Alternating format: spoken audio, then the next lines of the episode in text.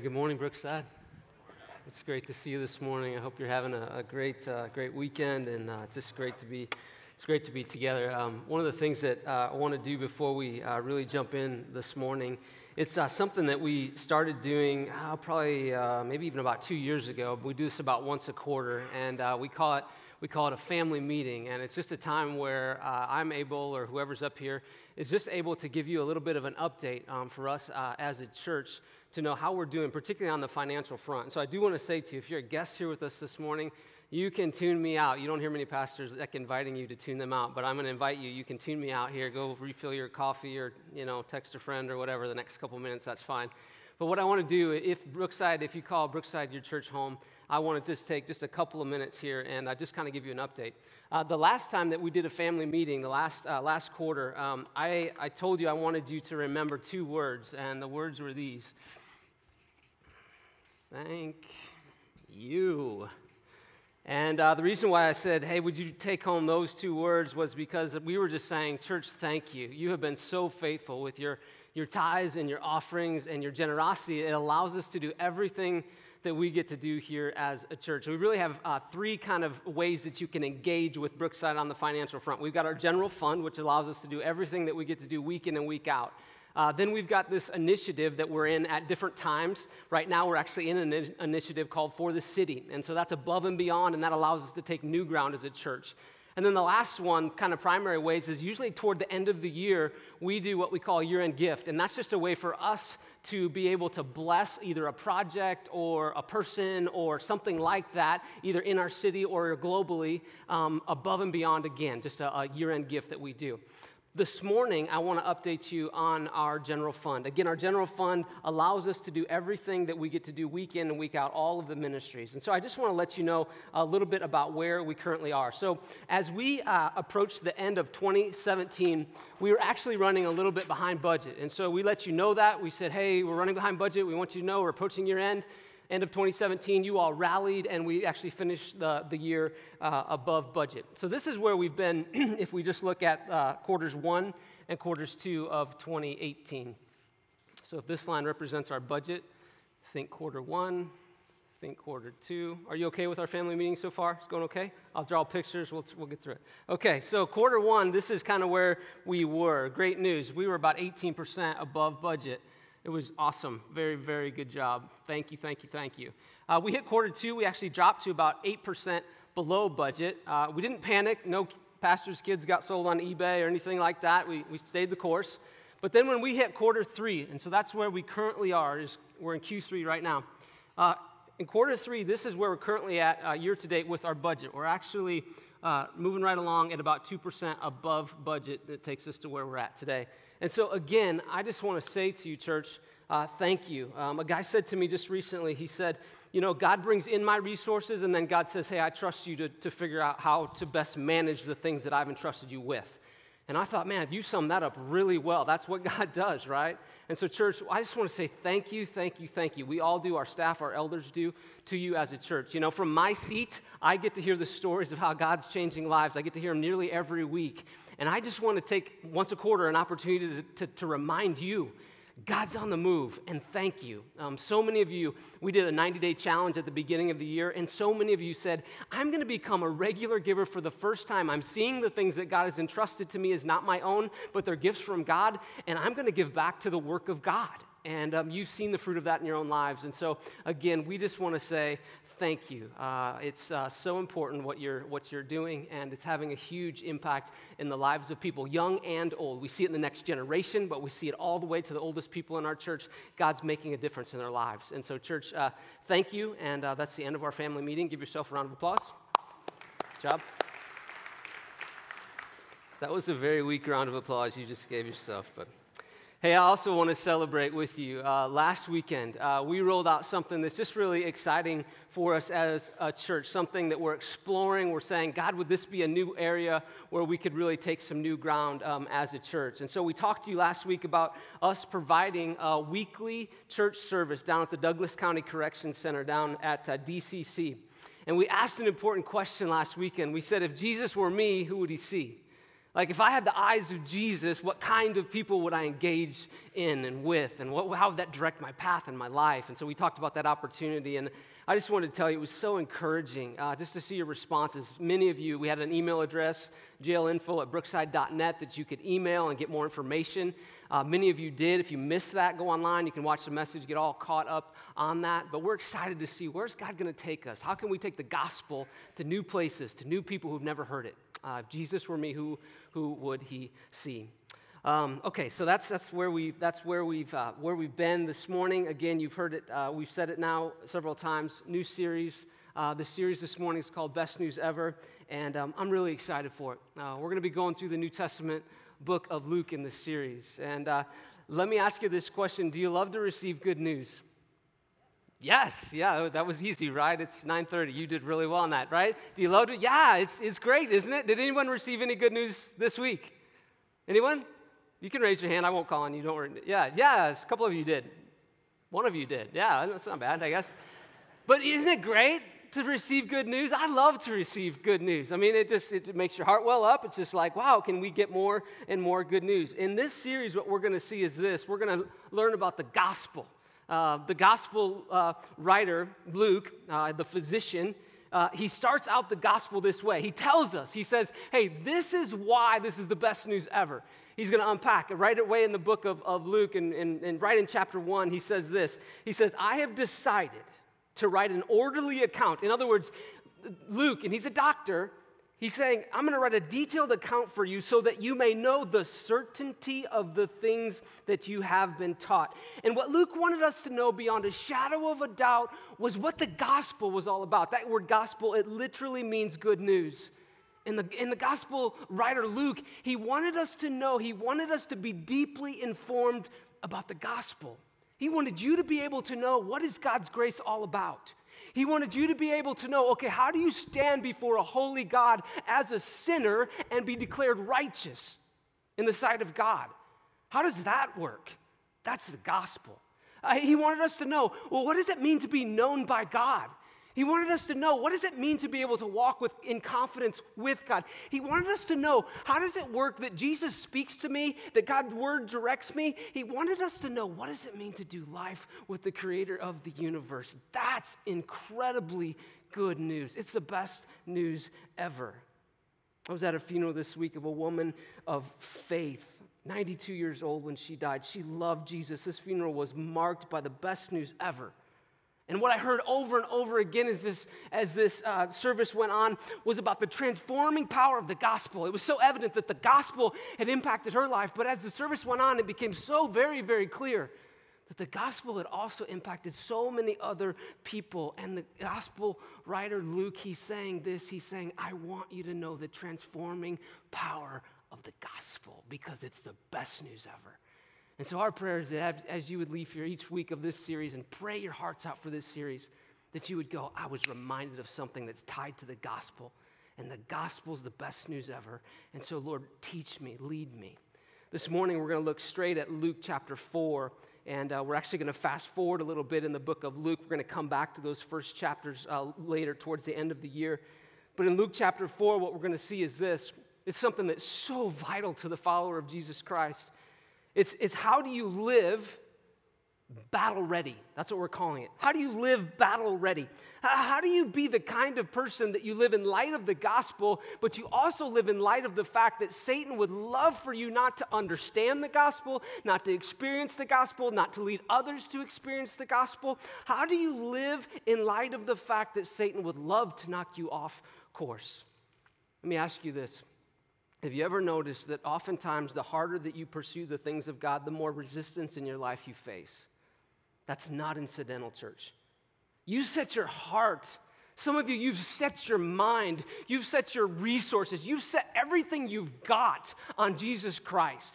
All of it and you've poured your heart into it, have you ever noticed that the more sometimes that you lean into it and you say, Lord, I want you to do significant things in my life. Lord, I long for you to do significant things through me and in me and in my church. Do you ever notice that the more you sometimes lean into that, the more resistance that you face? And so, again, the question for this morning is this if that is true, and it is, how do you become battle ready?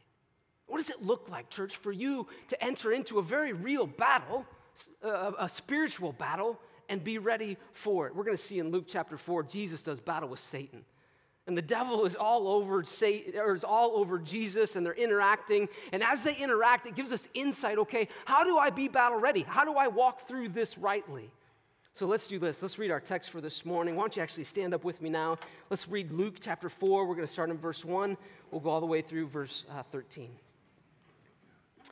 Jesus is about 30 years old at this time. He's entering into his public ministry. It says this Jesus full of the Holy Spirit. So he's fully God, he's fully man. It says he left the Jordan and he was led by the, the Spirit into the wilderness, where for 40 days he was tempted by the devil. He ate nothing during those days, and at the end of them he was hungry. The devil said to him, If you are the Son of God, tell this stone to become bread. Verse 4 Jesus answered, It is written, Man does not live on bread alone Verse 5 The devil led him up to a high place and showed him in an instant all the kingdoms of the world and said to him, I will give you all authority and splendor. It has been given to me, and I can give it, uh, give it to anyone I want. Verse 7 If you worship me, it will be all yours. And Jesus answered, It is written, Worship the Lord your God and serve him only. The devil led him to Jerusalem and had him stand at the highest point of the temple. If you are the Son of God, he said, Throw yourself down from here, for it is written.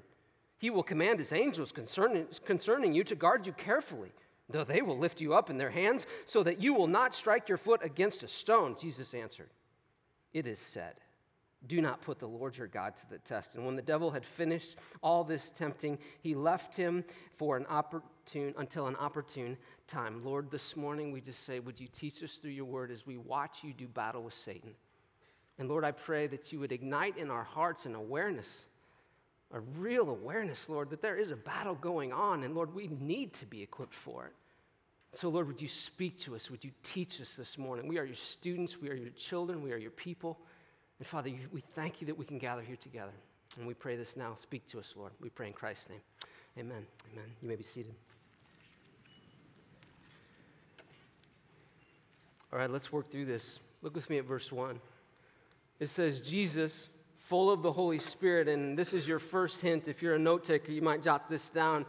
If you're a follower of Jesus Christ, the Spirit of God, so Jesus, it says, it says, full of the Holy Spirit. If you're a follower of Christ, you have the same Spirit of God alive and well in you. And it is the greatest weapon that you have to be ready for a battle. It says Jesus, full of the Holy Spirit, he says that he left the Jordan. We know from Luke chapter 3, Jesus was just baptized. It was a huge moment, galvanizing moment. And then he was led into the wilderness where for 40 days he was tempted by the devil. Now, I know this this is no camping trip for Jesus and some buddies. This is not, I'm going fishing and hunting in the Rocky Mountains. This is Jesus in the wilderness in an area called Jeshimon, which literally means the devastation. It was a horrible place. Uh, uh, the climate was rough and tough. The terrain was bad. It was a harsh place. It would, would have been a horrible place to spend one day. Would have been a much horrible place to spend almost six weeks. Can you imagine that? It wasn't like, hey, I'm going to go visit the forest for the afternoon and then retreat back to my nice hotel. No, it wasn't happening like that. Uh, I don't know about you, but I like food. I love to eat. I hate missing a meal. But imagine if you didn't miss just one. Imagine if you missed a day's worth. And not just one day, not just one week, not two, three, four, not five, but imagine if you missed 40 days of food. Imagine this as well in the wilderness. If the sole purpose of your trip was to be tempted by Satan, would that make you a little bit anxious? That would be not a trip I'd be looking forward to. And know this this was not like a junior varsity demon that's out there tempting Jesus. This was the devil himself, not an intern, not a hired hand. No, no, no. This was the devil himself. It's the one that, that's described in 1 Peter chapter 5, verse 8. It says this: Be alert and sober mind. Be, uh, yeah, be alert and of sober mind. Your enemy, the devil, prowls around like a roaring lion, looking for someone to devour. And then it says, resist him. In other words, church, pay attention. Be ready for the battle. Be battle ready.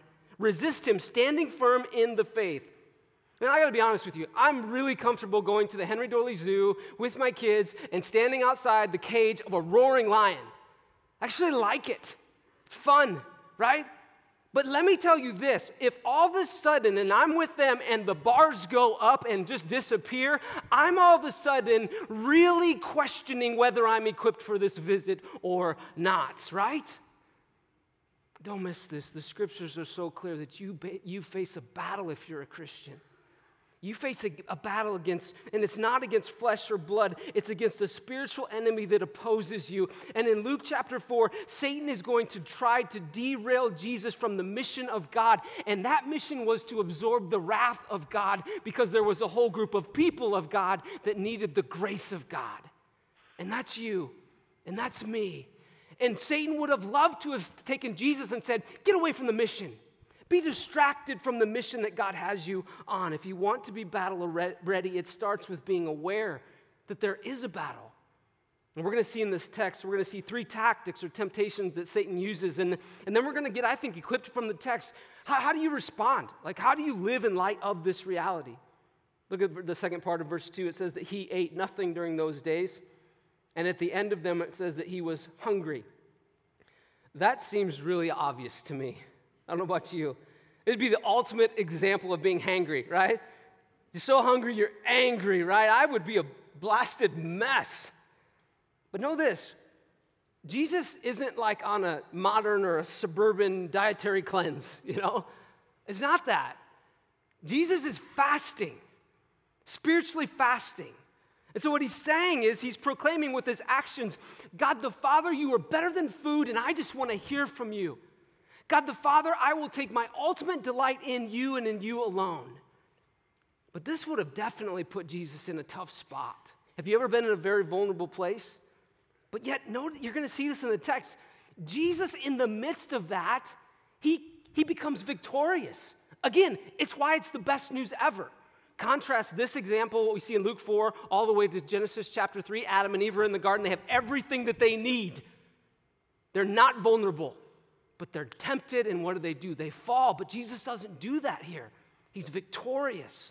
Verse 3, though, watch what Satan does here because he does this to you and I as well. Verse 3, it says, The devil said to him, If, key word, if you are the Son of God, tell this stone to become bread. Now, look what's happening here.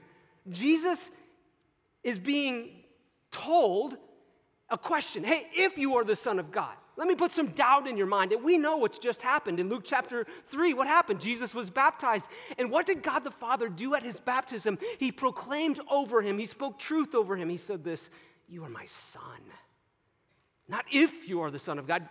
God the Father said, You are my son, whom I love, with whom I am well pleased. What Satan is saying here is this Jesus, is it actually true? Jesus, are you really the Son of God?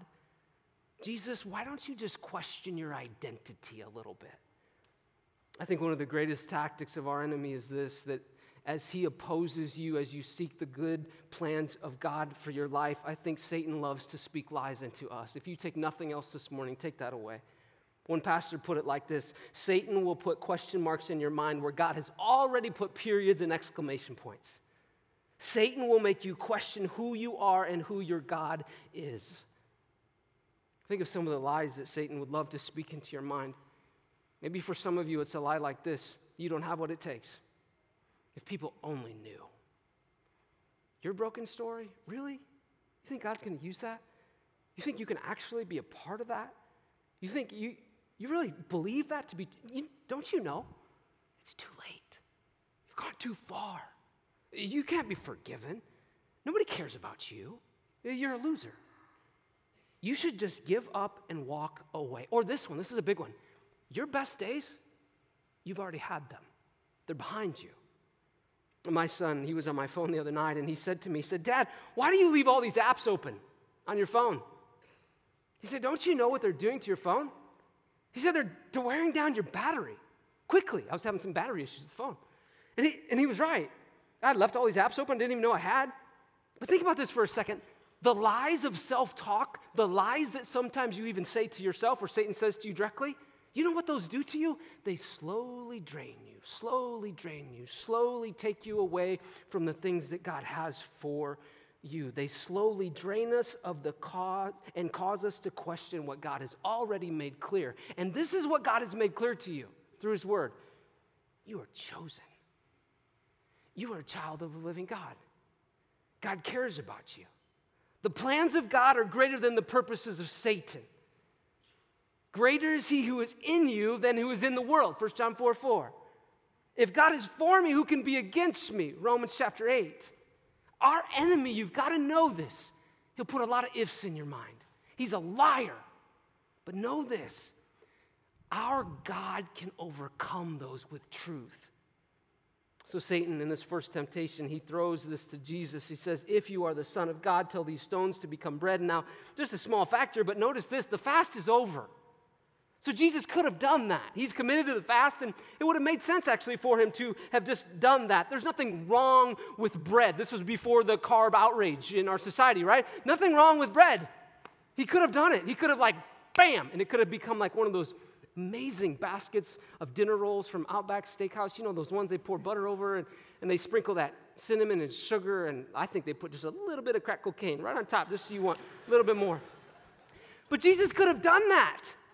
He could have, boom, that's what I want. I'll actually take four baskets because I've been fasting for 40 days. It would have been totally okay for him to do. But what Satan was doing was this is he was taking something good and he was trying to make Jesus make it ultimate.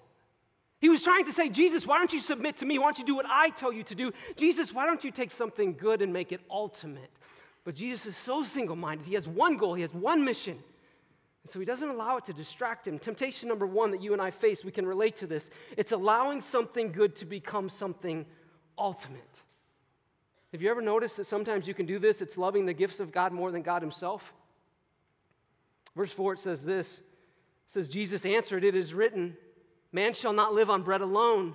And what Jesus was doing, he was quoting Deuteronomy chapter 8, it even goes further. In there, it says, Man shall not live on bread alone, but on every word that comes from the mouth of God. In other words, Jesus is saying, Hey, there's nothing wrong with this bread, but I want you to know I'm committed to the word of God and the promises of God. And those things are ultimate, not me following you right now, Satan. Think, think for a second, though, about the good things that can be tempting to become ultimate things. Think for about what those might be in your own life. Sometimes I think we can be so focused on, oh, that's so evil. And the things that are evil are pretty clear, right? But sometimes it's actually too much of good things that can kill us, that can distract us. Um, success, take this for an example. Is there anything wrong with success? No. I think Christians should be the, the people that are most passionate about being successful. I think you should be the people that you work the hardest in your workplaces. I think we should be the people that it's known of us. We've been entrusted with gifts from God, and we better use those to the best of our ability to the glory of God. We should give our all to that. But when success becomes your goal and not the God that you desire to honor with it, that's when there's a problem. How about money? There's nothing wrong with money, is there? No, there's nothing wrong with money. But if it becomes like this, if I only had X, oh, then my soul would be satisfied. That's taking something good and it's making it ultimate. How about marriage? It's a good thing, isn't it? But marriage surely is not ultimate. If you make your spouse ultimate, that is a weight that they cannot bear. Only God can bear that. Intimacy in marriage, is it a good thing? Of course it's a good thing. It's encouraged in the scriptures. Is it everything? No. How about kids? They're a blessing from God, right? But should kids rule your life if you're a parent? No. Should your entire schedule in life revolve around them all the time? All the time, all the time, all the time? This is convicting. No, it shouldn't. And if, they, if it does, you know what that might be an indicator of? It might be an indicator that they've gone from good to ultimate, and that's not good for them or you. If I'm going to be battle ready, I've got to see the gifts of God as gifts, but the gifts of God cannot dwarf God Himself. Verse 5. We'll pick up the pace. Temptation 2. This one revolves really around power and authority and control. The devil, it says, led him up to a high place. He showed him in an instant all the kingdom, kingdoms of the world. Kind of try to imagine that. Imagine what the scene was like. And he said to him, I will give you all, all their authority and their splendor. It has been given to me, and I can give it to anyone that I want. If you worship me, it will be it will all be yours. This, was, this temptation here was for Jesus to have all the nations obey him. That's a good thing. To have all the nations say, Jesus, you're the one. We give you honor and splendor and glory. Jesus was fully entitled to that, but not upon the request of Satan. Temptation two is this it's pursuing something God honoring in a dishonoring way. Particularly when Christine and I, when we were first married, we had this goal. You know, we came into marriage with the goal together, and that was to have a great marriage. That was our goal, that was our desire. And to be honest, we both brought our share of, our own share of junk into our marriage from you know our past and things. And um, but here's what I learned. I didn't learn it early on, but I I began to learn it, I should say. I learned that it was good to have the goal of God honoring marriage, the best marriage possible, but I went about it the wrong way. You know what I did? I started to look at her faults more than my own. And I became pretty critical. And I hate to say it, but it took me, I wasn't a newlywed anymore when I realized that that was maybe a lot of the, the problem with the problems that we were experiencing. I was overcritical. I was like, wow, just so focused on, on her and her faults and blah, blah, blah. You know what I should have been doing? And there's a reason why they call them blind spots because you're blind to them, folks. You know I should have been doing? I should have been asking questions like, where am I blind to my own issues? Help me see those. And I should have been more focused on, okay, God, who's the man that you're calling me to be? Because I don't know if you've ever noticed this, but if you focus on you and who God wants you to be, all of a sudden these other things start to kind of work themselves out. It's amazing kind of how that works. And so I began to see that. Verse 8, it says this it says, Jesus answered, It is written, worship the Lord your God and serve him only. Put him first, put him center. Don't try to control. Church, don't try to manipulate relationships. If I'm going to be battle ready, I've got to put him front and center, and that starts with me. That starts with me. Doesn't start with my friend, doesn't start with my spouse, doesn't start with my kids. That will all work itself out as we seek to put him first. Verse 9, last one, temptation number three. This is a big one. It's doubting the faithfulness of God. Doubting the faithfulness of God. Verse 9, the devil led him to Jerusalem. That's a big deal. And had him stand at the highest point of the temple. If you are the Son of God, he said, throw yourself down from here. For it is written, now Satan is quoting scripture here, he will command his angels concerning you to guard you carefully and they will lift you up in their hands so that you will not strike your foot against a stone. Satan is saying to Jesus, Jesus, if you if God really loved you, if you threw yourself down from here, he would catch you. But Jesus, if you suffer, it's a sign that God doesn't love you and that he's not actually for you. Think about what Jesus was going to Jesus was going to go to the cross. I mean, he was going to ultimately suffer Think about the power of this lie. When you and I, when we doubt the faithfulness of God, you've seen this happen in your own life. It limits the power of God in your life. It makes you play it safe. Where you are about to risk for the kingdom of God, you don't risk. Where you're about to take a step into an uncomfortable zone that you thought God was leading you into, you don't do it anymore. You doubt the faithfulness of God. You go through a trial, if you're doubting the faithfulness of God, you begin to wonder, does God actually against me? Because your circumstances begin to dictate your perception of God. And that makes you doubt the faithfulness of God. But if you trust the faithfulness of God, think about times in your life where you've, you've just said, God, you're faithful. I'm going to just keep going. I know this is right. I'm just going to keep moving forward. You know what you do in those moments when you're battle ready, when you, when you have that kind of mentality? You press in. You might get set back, but you don't get sidelined. You don't quit. You, you keep going. You say, hey, I'm going to live boldly. Hey, I'm going to share the hope that I have in Christ because I, I believe in the promises of God. God's been faithful to me. You remind yourself of that. We can't miss this, though, church. Notice what Satan does a second time here. Look at what he does in verse 9. It says, If you are the Son of God. Once again, Jesus, Jesus, who are you? Are you really God's Son? Because Jesus, if you're God's Son, he'll catch you in this moment. Jesus, if you are God's son, he will catch you in this moment. But Jesus knows this. Jesus is saying to himself, We know this to be true. I trust the faithfulness of my God, and I trust the faithfulness of who he is based on his promises, not based on the temptation here of Satan. Verse 12, Jesus answered, It is said, Do not put the Lord your God to the test. And when the devil had finished all this tempting, he left him until an opportune time. So, to recap, three things. Satan tempts us to allow something good to become something ultimate. Can you see any of those in our lives, in your life? Number two, Satan says, Hey, I want you to pursue something God honoring. That's perfect, but do it in a dishonoring way. Number three, doubt the promises, doubt the faithfulness of God. You know, last night I, I read a headline. It, it said this it said, Nine dead, nearly a million without power as Florence continues to assault the Carolinas. And as I saw that, and uh, I thought, though, immediately about all the things that I'd seen leading up to that headline. Did you notice, like, for a week, probably maybe even a week and a half, did you notice what the news was filled with? It was filled with people preparing for battle.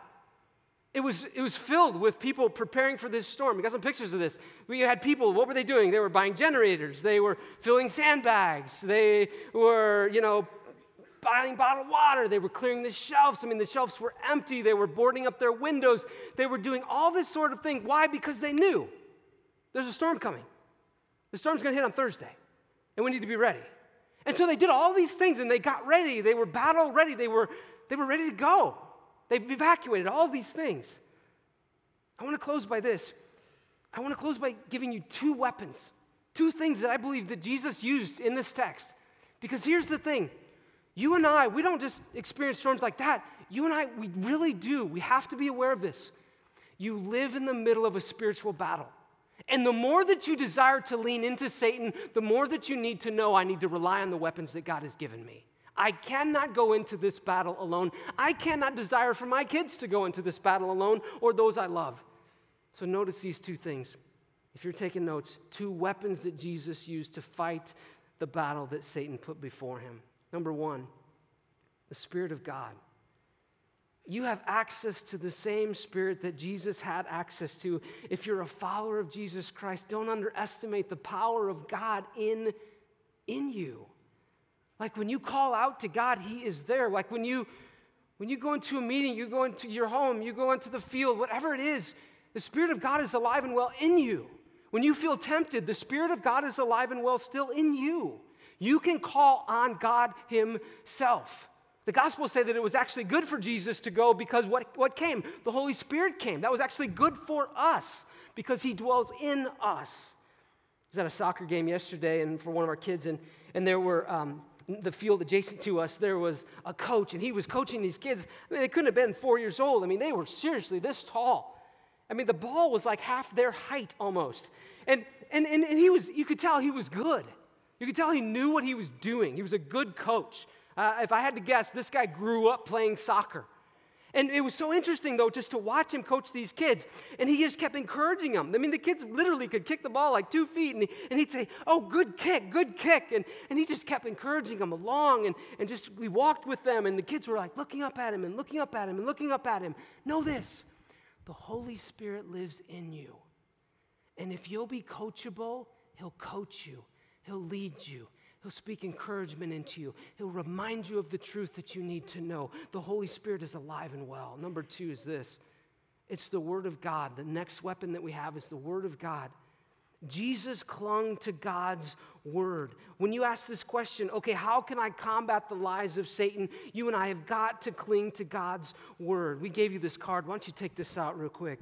It was on your seat when you came in. We want you to be able to leave with something today that's just so practical for you.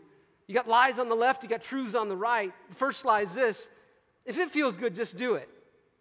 That's a lie. Satan will tell you that, though. You know what the truth is? 1 Corinthians 6. The end of that verse there, you are not your own, you were bought with a price, therefore honor God with your bodies. That truth, if you say that truth, it's not like magic happens and all of a sudden you're not tempted. That's not how it works. But what it does do is it informs you of who God is. It reminds you of who God is. It reminds you of who you are. Next one, Think of yourself first. Oh, this is a great one. In humility, it says, Philippians 2, consider others better than yourselves. You put that in your mind and it'll transform your actions and your character. Next one uh, God doesn't love me. Oh, that's such a lie. That's crazy making. There's nothing, it says, that's able to separate you and I from the love of God that is in Christ Jesus. Skip down a little bit. My sin isn't that big of a deal. That's a lie. Romans 6, for the wages of sin is death. That means eternal separation from God. Here it is, though. But the gift of God is eternal life in Christ Jesus our Lord. Next one, I can't have victory over my sin. Oh, that's not true. 1 Corinthians 10 13. No temptation has seized you except for what is common to mankind, and God is faithful. This is beautiful. He won't even let you be tempted beyond what you can bear. God, I, God can't forgive me again. Oh, that's a lie. If you can if we confess our sins, He is faithful and just. He'll forgive us, He'll draw us right back to Himself. Last one there, my situation is hopeless. That, that's not true. Don't grow weary in doing good, for at the proper time you will reap, reap a harvest. Over and over again, you look through the scriptures. I was in a group this morning and they were praying over me, and one of the gals said this. She just said this psalm, Psalm 121. She said, I look to the hills. Where does my help come from? My help comes from the Lord. Boom. What'd she do? She took what she needed God's word. And she said, This needs to speak truth into this moment. I need help, God. And where do I look? My help comes from the Lord, the maker of heaven and earth. Church, let's pray right now and let's just say, God, we come to you and we just say, Lord, would the lies of Satan be combated by the truth of who you are? Lord, I pray that when we face temptation, Lord, we are not just out there alone, but we are battle ready. We're the kind of church that we look to your word, we look to the Spirit of God alive and well in us. And Lord, we see it do amazing things, and we see us being able, see ourselves being able to continue to press on, to be, continue to be reminded you are a chosen child of the living God. Lord, I pray that if there are things that, have become, that are good that they have become ultimate, God, we confess that to you right now. That's a temptation we face. Lord, I pray for the person that's never made you ultimate. If that's you this morning, would you cry out to the living God and would you just say to him, I make you ultimate? You are now on the throne of my life. You are the leader of my life. Would you declare that to be true today? Jesus, we love you. We thank you for your claims. We thank you for your truth. And most of all, we thank you that you stayed the course. You bore the wrath of God so that we might experience his grace. We love you, Lord. We pray in Christ's name. Amen.